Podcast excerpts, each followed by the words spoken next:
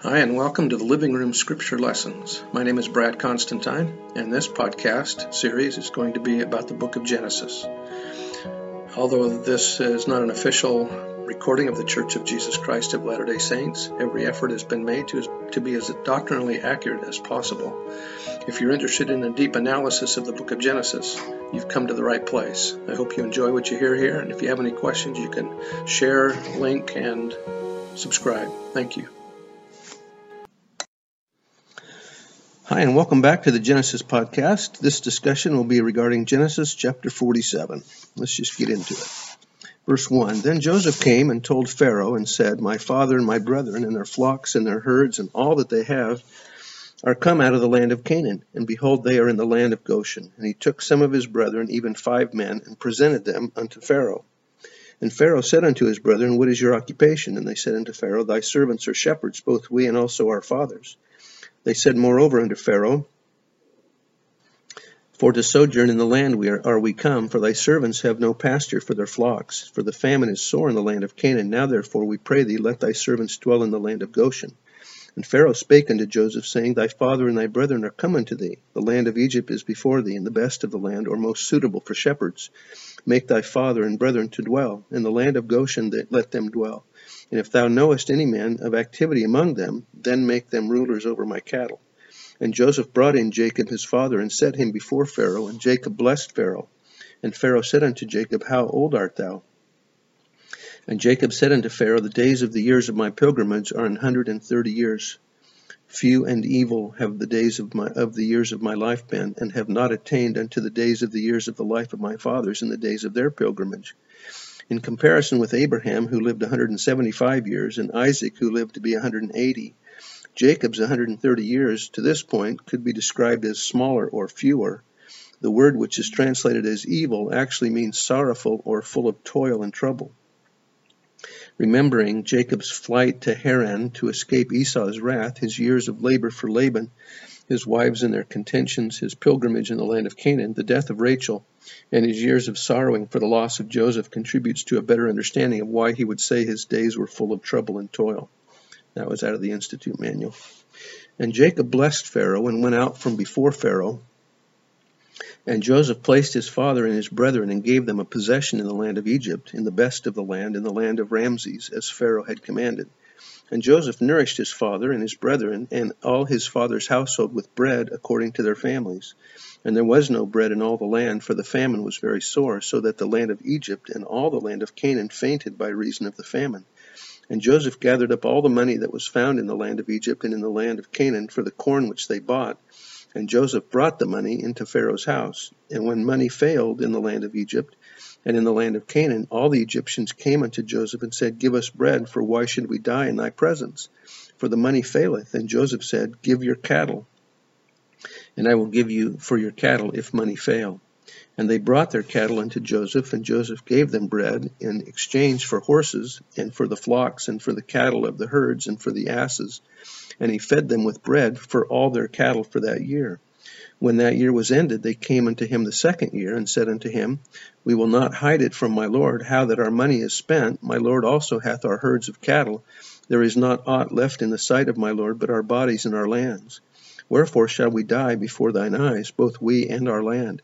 Buy us and our land for bread, and we and our land will be, the, be servants unto Pharaoh, and give us seed that we may live and not die, that the land be not desolate.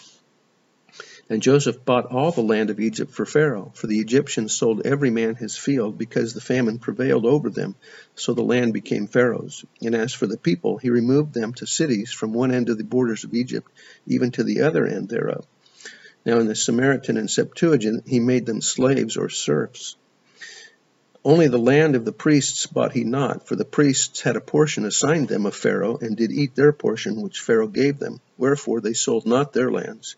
Then, the, then Joseph said unto the people, Behold, I have bought you this day and your land for Pharaoh. Lo, here is seed for you, and ye shall sow the land.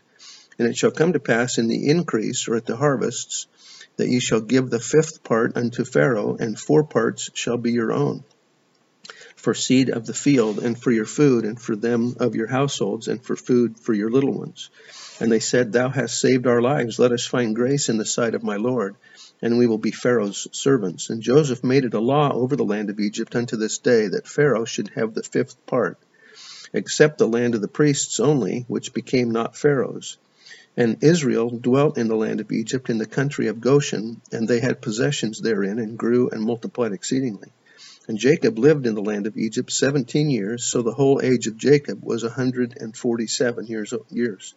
And the time drew nigh that Israel must die. And he called his son Joseph, and said unto him, If now I have found grace in thy sight, put, I pray thee, thy hand under my thigh, and deal kindly and truly with me. Bury me not, I pray thee, in Egypt now, the putting of the hand under the thigh may be similar to the other um, scripture that we have where uh, the servant, uh, it mentions that the servant put uh, his hand under the, thigh of Abraham. That was probably uh, that they just shook hands, uh, that they made a covenant with each other. Uh, but I will lie with my fathers, and thou shalt carry me out of Egypt and bury me in the in their burying place. And, and he said, I will do as thou hast said. And he said, Swear unto me, and he sware unto him, and Israel bowed himself upon his bed, upon the bed's head, or at the head of the bed. So at the end of the lesson, I want to add a couple things about Joseph being a type of Christ. We know that a lot of the prophets anciently were similar in their missions or in their behaviors to Jesus Christ, and I want to just talk about here a few things that, that show the similarities between Joseph, who was sold into Egypt, and Jesus. So here's a few. Joseph was the favored son of his father, so was Jesus. Joseph was rejected by his brothers, the Israelites, as was Jesus. Joseph was sold by his brothers into the hands of the Gentiles, just as Jesus was. Judah, the head of the tribe of Judah, proposed the sale of Joseph. Certain leaders of the Jews in Jesus' day turned Jesus over to the Romans. Judas, the Greek spelling of Judah, was the one who actually sold Jesus. Joseph was sold for 20 pieces of silver, the price of a slave his age. Christ was sold for 30 pieces of silver, the price of a slave his age. In their very attempt to destroy Joseph, his brothers actually set up the conditions that would bring about their eventual temporal salvation. That is, Joseph, by virtue of being sold, would become their deliverer. Jesus, by his being given into the hands of the Gentiles, was crucified and completed the atoning sacrifice, becoming the deliverer for, for all mankind. Joseph began his mission of preparing salvation for Israel at age 30, just as Jesus began his ministry of preparing salvation for the world at age 30. When Joseph was finally raised to his exalted position in Egypt, all bowed the knee to him. All will eventually bow the knee to Jesus. Joseph provided bread for Israel and saved them from death, all without cost. Jesus, the bread of life, did the same for all men. I bear testimony to the truth of these things, and that Joseph is a wonderful example to us, being one of our forebears, one of our ancestors, and what a great example to follow in Joseph. I bear this testimony in the name of Jesus Christ. Amen.